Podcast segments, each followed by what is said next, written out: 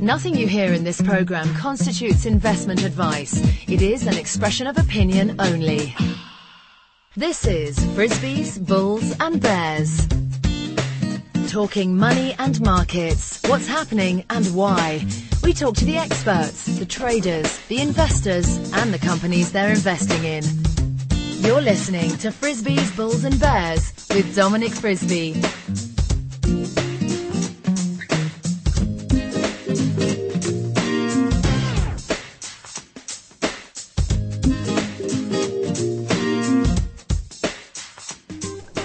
It's my pleasure now to be talking to Sean Rakhimov. Sean runs the website silverstrategies.com.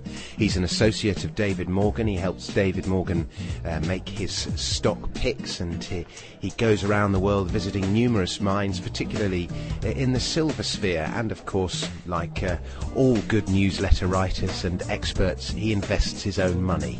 Uh, in in lots of these companies. Sean, hello. Uh, after many years of knowing you, it's a pleasure to finally have you on the show. Thank you, Dominic. It's a pleasure. So, um, so we're talking now at the beginning of March, and uh, silver's at about thirty-four or thirty-five dollars. What, what, what, do you make? Thirty-six dollars. There we go. Uh, what, what, do you make of silver at the moment? Well, it is hard to, um, I guess, characterize it in a short time frame against a backdrop of, uh, say, some geopolitical events. But uh, aside from that, I think silver is acting the way we expected it to be acting. Uh, about a year and a half ago, I penned an article called uh, Positioning Yourself for the Next Move in Silver. And in that article, uh, my forecast was that, of course, silver was under $15 at the time my targets were for the next move, uh, major move in silver between thirty and fifty dollars, and uh, I still maintain that. Well, very good, and and that's the thing about silver is that when it goes, it goes incredibly quickly, and if you haven't positioned yourself, it's very hard to get on the boat. Yes, uh, because uh, silver is a very small market. It can be very volatile and maybe even violent in some cases, like we're seeing in the last week or so. It's been going up about a dollar a day and uh, it's hard to you know make up your mind and do you jump in do you wait for it to settle someplace yeah it can be treacherous now um, we, we, were talking about Bob Hoye last night, uh, a good friend of mine and and, and of yours, and, and Bob's sometimes quite negative about silver. But uh, funnily enough, when I uh, read my email inbox this morning, there was a, one of his technical strategists, Ross Clark, had just sent out an email alert saying that this silver run has got more left in it. Uh, that does not surprise me. That's actually a uh, feature of a good professional to recognize that there's been change in the market or uh, in the move and uh, adapt and change strategy on the fly. That's what professionals do. Very good. Now, um, what what about uh, what about your investing strategy? I know you own a lot of silver bullion. How how else have you been playing this, and, and how do you intend to carry on playing it? Well, I'm, I'm in silver for the long term. I first got involved in silver space around 2000. Um, at the time, I was working on Wall Street and I was kind of part of the dot com mania, and I was losing money left, right, and center. And I decided to dig deeper and find out why it is that uh, you know everything is going up and I'm losing money. And uh, then I figured out that uh, the next area to be focused on would be hard assets, and within them, gold was the easy one. And then I further narrowed down that silver would outperform gold at least three for one. Uh, in fact, today, that's probably still the case. So I, I, I focused on silver, and I've been doing that for about 10 years now. Now, there's a real shortage of of really good pure silver plays. Um, what, what, what, do you make? I mean, where where are the kind of the the the uh, up and coming junior silver producers? There aren't there aren't that many of, of a decent size. Uh, one good area to look at is um, the companies that call themselves gold companies, uh, and I've had this argument with a number of them, and uh, basically, the way silver occurs in nature, a lot of times it occurs with other metals, either copper or lead, zinc, or gold, and in some cases some other metals. And uh, gold being the universally accepted and attractive metal. Uh, a lot of companies, by default, call themselves gold companies. However, their metal mix in the ground uh, usually is close to 50-50 but that that number is a moving target because silver has been outperforming gold say 10 years ago. The ratio was around 100 to 1 uh, nowadays uh, i think it's under 40 to 1 Apparently, I think 39, somebody told me last night.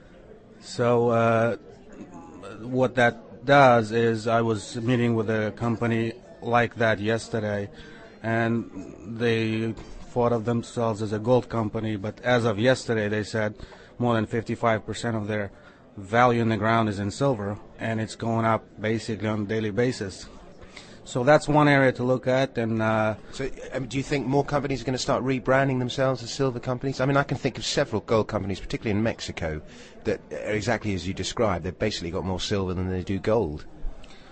Uh, I think it would be a wise strategy because silver should continue to outperform gold. Uh, I'm not saying you know tomorrow, next week, but over the longer term, I mean the trend is clear and it should continue.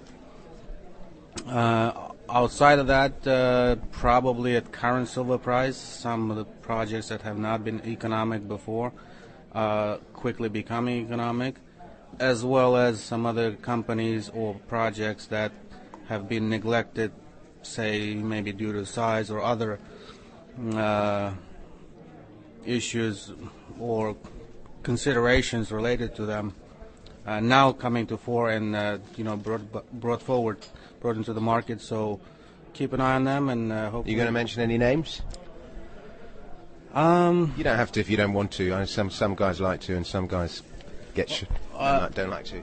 I think for uh, somebody who is not in this space full time like myself and who doesn't spend a lot of time looking at these things and has his you know day job and does this as you know like most people do as I used to do just to have an investment account uh, they should stick with producers because uh, well I, I should refer to an article I wrote uh, it was called institutionalized market and basically, in that article, I uh, put up a flow chart of how I expect money to flow into the space. There's a lot of money that is uh, out in the market that is scared that has been making their living in other areas that is coming into the space, and they do not know how to get into, how to play it. So the easiest way they will go into is the producers. They'll start with the large caps and filter their way down and I think that's a good place for somebody who is not a professional to play it. What do you think of the uh, ETF SIL? Uh, I've had some conversations with them. I didn't necessarily like uh, the mix they had. Again, I'm a professional in the silver space, so I have opinions. Yeah.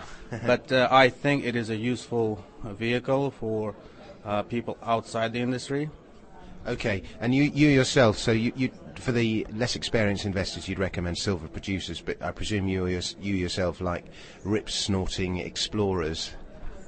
Yes, I do that because uh, I think uh, it would be um, a bit of a waste of time for me to. um the amount of time I spend in space, I think I can and should work uh, high up the risk curve.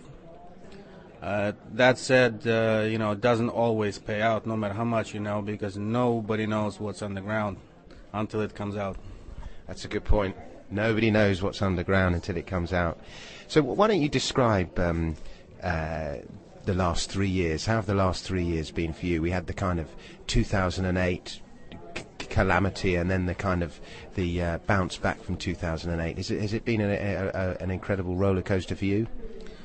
Certainly, uh, like most people and silver bugs and gold bugs and uh, people who spend a lot of time in the junior mining space, uh, I uh, took a big hit uh, back then, and it's been slow recovery till about six months ago. Uh, it's been absolutely stir crazy in the last, say, three months, maybe four months. So uh, yeah, silver is now what today, thirty-six dollars and change and uh, it is a legitimate investment opportunity, asset class, however you want to characterize it. And I think people worldwide uh, took notice of silver as a valid play. So there should be a lot more money coming in. Again, it may not happen tomorrow. I think on a technical basis, silver is way overbought. But uh, in a market of the size of silver versus the amount of paper money floating around, that uh, does not necessarily mean that it should drop tomorrow. And uh, I mean, are we going to see triple div- digit silver one day? Absolutely. I've been on record saying that for many, many years, going back to silver under $10. And uh, I think uh, you will see, well, I'm on record saying certainly $100, probably $200, and maybe $300. And uh, you have to qualify that in what dollars that is. Dollars a moving target itself, but let's say 2000 year $2,000. That's a big target. And um, year two thousand dollars, very good. And and uh, let me ask you one last question. It's everyone's favourite subject. Uh, how much uh, investigation have you done into what goes on uh, in the futures exchanges and what's been going on there? And do you have an opinion about all of that? Zero. Zero opinion or zero's going on? uh, zero investigation. My take on these things is uh, it's not going to matter in the long run. I'll give you an example. Back on my days on Wall Street, I used to do a lot of charting and technical analysis. And the first thing they teach you is uh, the charter should not know the name of the company. Should not know anything about the company because so it so affects has no prejudice. Correct. Now, uh, to uh, uh, extend that view a little bit, my approach to some of these um, theories that are flying out there, uh, let's say, uh, you know, we look at 50, 60, 70 years ago and move in any particular stock or index. There may be 10 different things were happening that were big and important back then, but we have no clue. We just look at the chart and we take it as it is. So 20 years from now, we may not have a clue why today, what lawsuits were out there, or what issues, what exchanges had problems. We don't know. And I prefer not to take that into consideration, and uh, price tells me more than uh, I want to know in other areas. Okay, very good. And uh, if silver carries on rising at 20, 30% a year and it's being manipulated down, well, long live manipulation. There you go. you answered your question. Uh, well, Sean, uh, as we close now, why don't you give out your website address so that people can find out more about. Well, tell us what you do with your website and, and then give out the address. Uh, I'm the editor of silverstrategies.com. It's a silver focused website. I've been around there for a number of years. It's free for, I guess, uh, the public at large. And uh, the idea there is to help you uh, do some homework on silver and silver related investments. Good stuff. Well, Sean Rakhimov, thank you very much. Thank you, Dominic.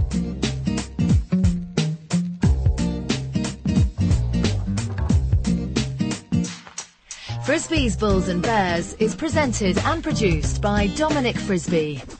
To discuss the markets and have your say, why not visit our forum at globaledgeinvestors.com. That's globaledgeinvestors.com. To join our mailing list so you can be updated as soon as a new show is posted, please email info at dominicfrisby.net or simply subscribe through iTunes.